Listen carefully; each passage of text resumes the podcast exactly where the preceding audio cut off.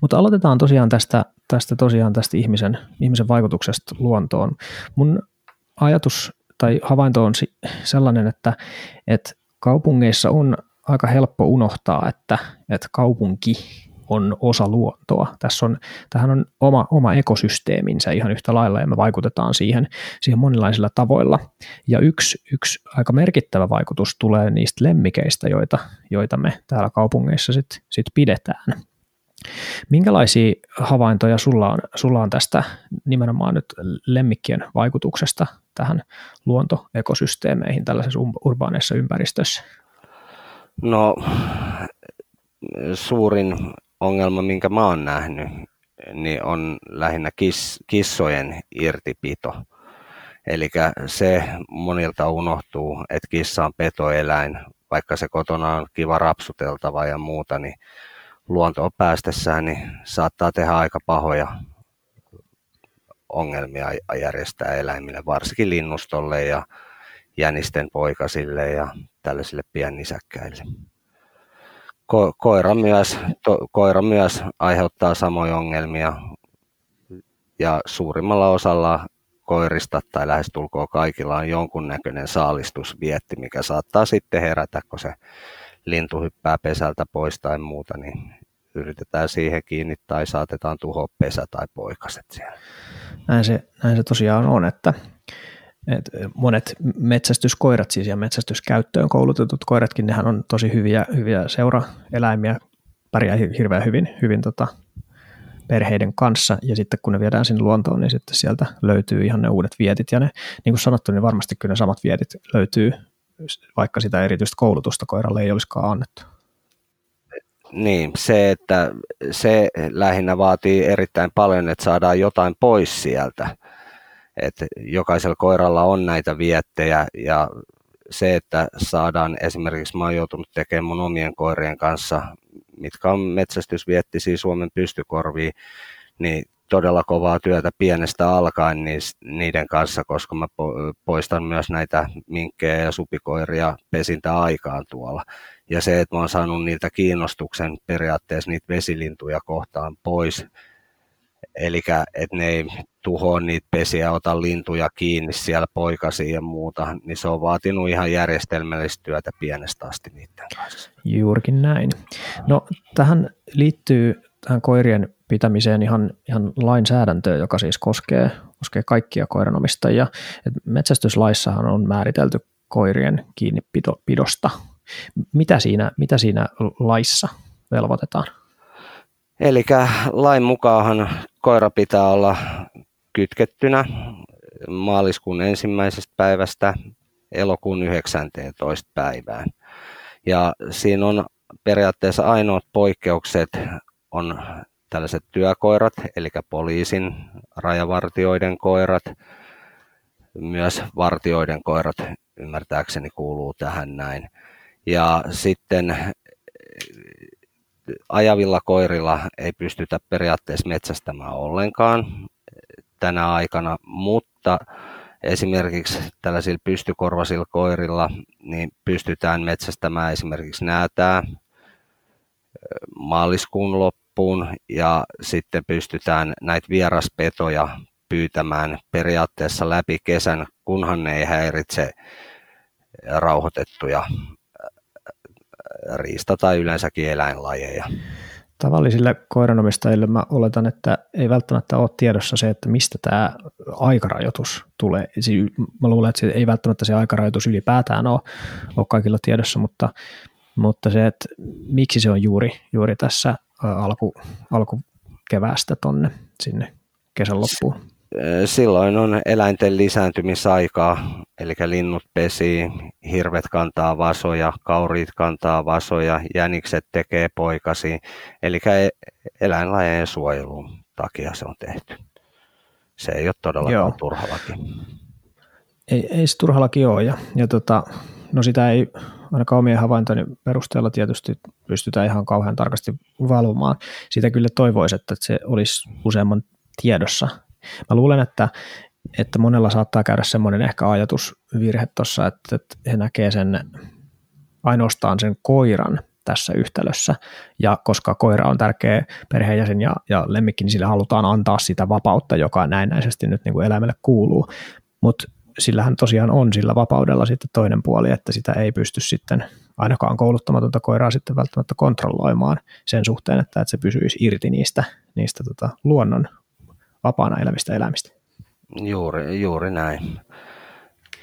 Mitä, mitäköhän tuossa olisi tehtävissä? Et jonkunlainen, tuossa tietysti aina metsästys, metsästyskanavissa jonkin verran kyllä niin kun näkee puhetta siitä, että, että tällaista vapaana pitokieltoa ei kauheasti noudateta tai että sitä, sitä pidetään kyllä jossain väärin esillä, että tämmöinen kielto on olemassa, mutta mitenköhän olisi mahdollista tavoittaa sit tavalliset koiranomistajat siitä ja varmistua siitä, että, että tämän kiellon syy olisi ainakin tiedossa?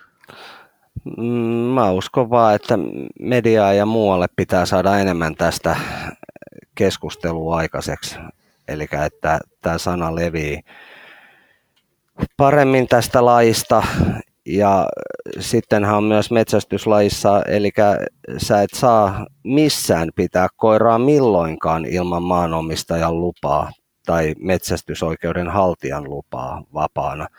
Eli ja tätä lupaa ei varsinkaan kaupunkialueella ole juuri kenelläkään. Ja sen lisäksi tämän metsästyslain lisäksi on järjestyslaki, mikä kieltää koiri, koirien irtipidon aina taajamissa. Ja tämä koskee myös pentukoiria, kun taas sitten tämä metsästyslaki ei koske alle viisikuisia, viisikuukautisia pentukoiria, eli niitä voi kesällä kouluttaa ja pitää vapaana, mutta tietenkin omistaja on silloinkin vastuussa, jos se pentukoira menee tekemään jotain tuhoja. Joo, tähän alkaa kuulostaa siltä, että se nimenomaan se koiran vapaana pitäminen tämmöisessä kaupunkipuistossa, niin, niin sehän on ainakin tämän lain perusteella niin aika varsin kyseenalaista lähes, lähes aina. Onko sitten mitään sellaista, sellaista aikaa tai, tai tota, tapaa, jolla, jolla omaa koiraa voisi sitten päästä ikään kuin vapaana ulkoiluttamaan. Vaatiiko se sitten vaan tosiaan aina yhteyden, yhteyden maanomistajan, että, että onko tämä ok ja päästää sitten koiran sinne? Kyllä, ei ole, ei ole muita vaihtoehtoja. Eli ei voi kenenkään muiden mailla pitää koiraa vapaana. Että om, om, om, omalla, ton, omalla tontilla voi pitää, ja jos se koira on täysin hallinnassa, eli se kulkee sun vieressä, se on kytkettävissä, tapahtuu periaatteessa mitä tahansa heti, niin silloin se voi olla vapaana, mutta se ei voi olla vapaana juoksentelemassa metissä tai puistoissa tai missään muuallakaan. No tosiaan, uskon, että tämä, tämä laki harvemman tiedossa on, että, että jospa, jospa sitten tämän podcastin kuuntelijat esimerkiksi osallistuvat talkoisiin esimerkiksi tätä jaksoa jakamalla, niin toivottavasti siitä sitten ainakin pieni, pieni vaikutus joihinkin yksittäisiin ihmisiin sitten voitaisiin saada aikaiseksi.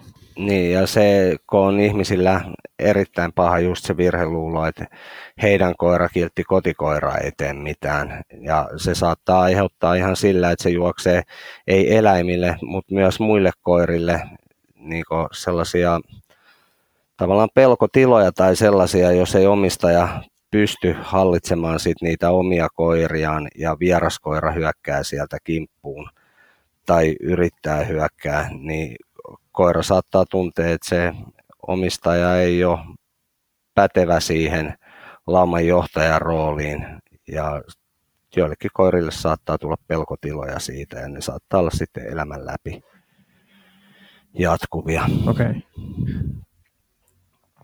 Miten nyt jos joku koiran hankkimista kaupunkialueella kaupunkiasuntoon miettii, niin mikä on sun näkemys koiran koulutus asioista perillä olevana, että mitä siinä hankinnassa sitten pitäisi huomioida? Ainakin? No mun mielestä pitää miettiä ensinnäkin sen rodun kan, kan, tai rotua, eli minkä rodun, rodun ottaa, että onko sulla mahdollisuutta eh, järjestää sille koiralle rodunomaisia tällaisia mahdollisuuksia, eli metsästyskoiralle pystytkö viemään mettään sitä ja saada sen purkamaan näitä viettejä ja muuta. Eli ei pitäisi ottaa koiraa ulkonäön tai jonkun muun tällaisen takia, vaan miettiä se käyttötarkoitus ja sillä lailla. No joo, se on erittäin hyvä, hyvä vinkki. Lapsuudesta semmoinen muisto, kun mä on siis maalta itse kotoisin ja, ja tota paras lapsuuden ystäväni, niin heillä oli, oli tota maatilalle haettiin kaukaasian paimenkoira, mikä on siis valtava, valtavan kokoinen, valtavan voimakkaalla vahtimisvietillä ja isolla reviiri tietoisuudella varustettu eläin, ja se, se haettiin nimenomaan jostain kaupunkiasunnosta. Ja sen tyyppinen hankinta on kyllä mennyt, mennyt pikkasen, voisi sanoa, että vikaan. Se on mahdollisesti just sitten söpönä pentuna sitten päässyt, päässyt tota johonkin kotiin, niin sitten kun se onkin kasvanut siitä pienen sohvan kokoiseksi, niin sitten tilanne on muuttunut erilaiseksi. Ja se oli jännittävää nähdä, kuinka valtava muutos siinä koirassa tapahtui, kun se sitten pääsi sieltä pienestä, pienestä tota kaupunkiasunnosta pois sinne maatilan vapauteen viettäjään sitten toteuttamaan. Kyllä, ja toi on hienoa, että se on toiminut sitten siellä, mutta mä tiedän myös tapauksia, että on tällaisia kodinvaihtajakoiria, mitkä on annettu sen takia, että niitä ei ole saatu niin koulutettua, ei ole osattu tai jostain muusta syystä ja annettu seuraavaan ja sitten se taas annetaan seuraavaan ja se ei ole koiralle kiva ja sitten monesti tällaisilla koirilla saattaa tulla, saattaa olla ongelmia niiden kanssa, kaiken näköisiä. Eli toi eläinrakkaus saattaa jossain tilanteessa kääntyä vähän, vähän tota epä, epämiellyttäviksi lopputuloksiksi, että se pörröisen, pörröisen ja mukavan kivan eläimen halailu, halu, niin tosiaan voikin johtaa siihen, että, että sillä eläimellä ja siinä, ympäristössä, jossa se eläin sitten liikkuu, niin aiheutuukin huomattavasti ongelmia. Kyllä, näin se on. Käsittelemme Ari Lehtimäen kanssa ihmisen ja luonnon vuorovaikutusta vielä syvemmin podcast Metsästä jaksossa, jonka löydät joko netistä osoitteesta anchor.fm kautta metsasta, Spotifysta, iTunes-podcasteista ja kaikista muistakin yleisimmistä podcast-palveluista. Pistä seurantaa.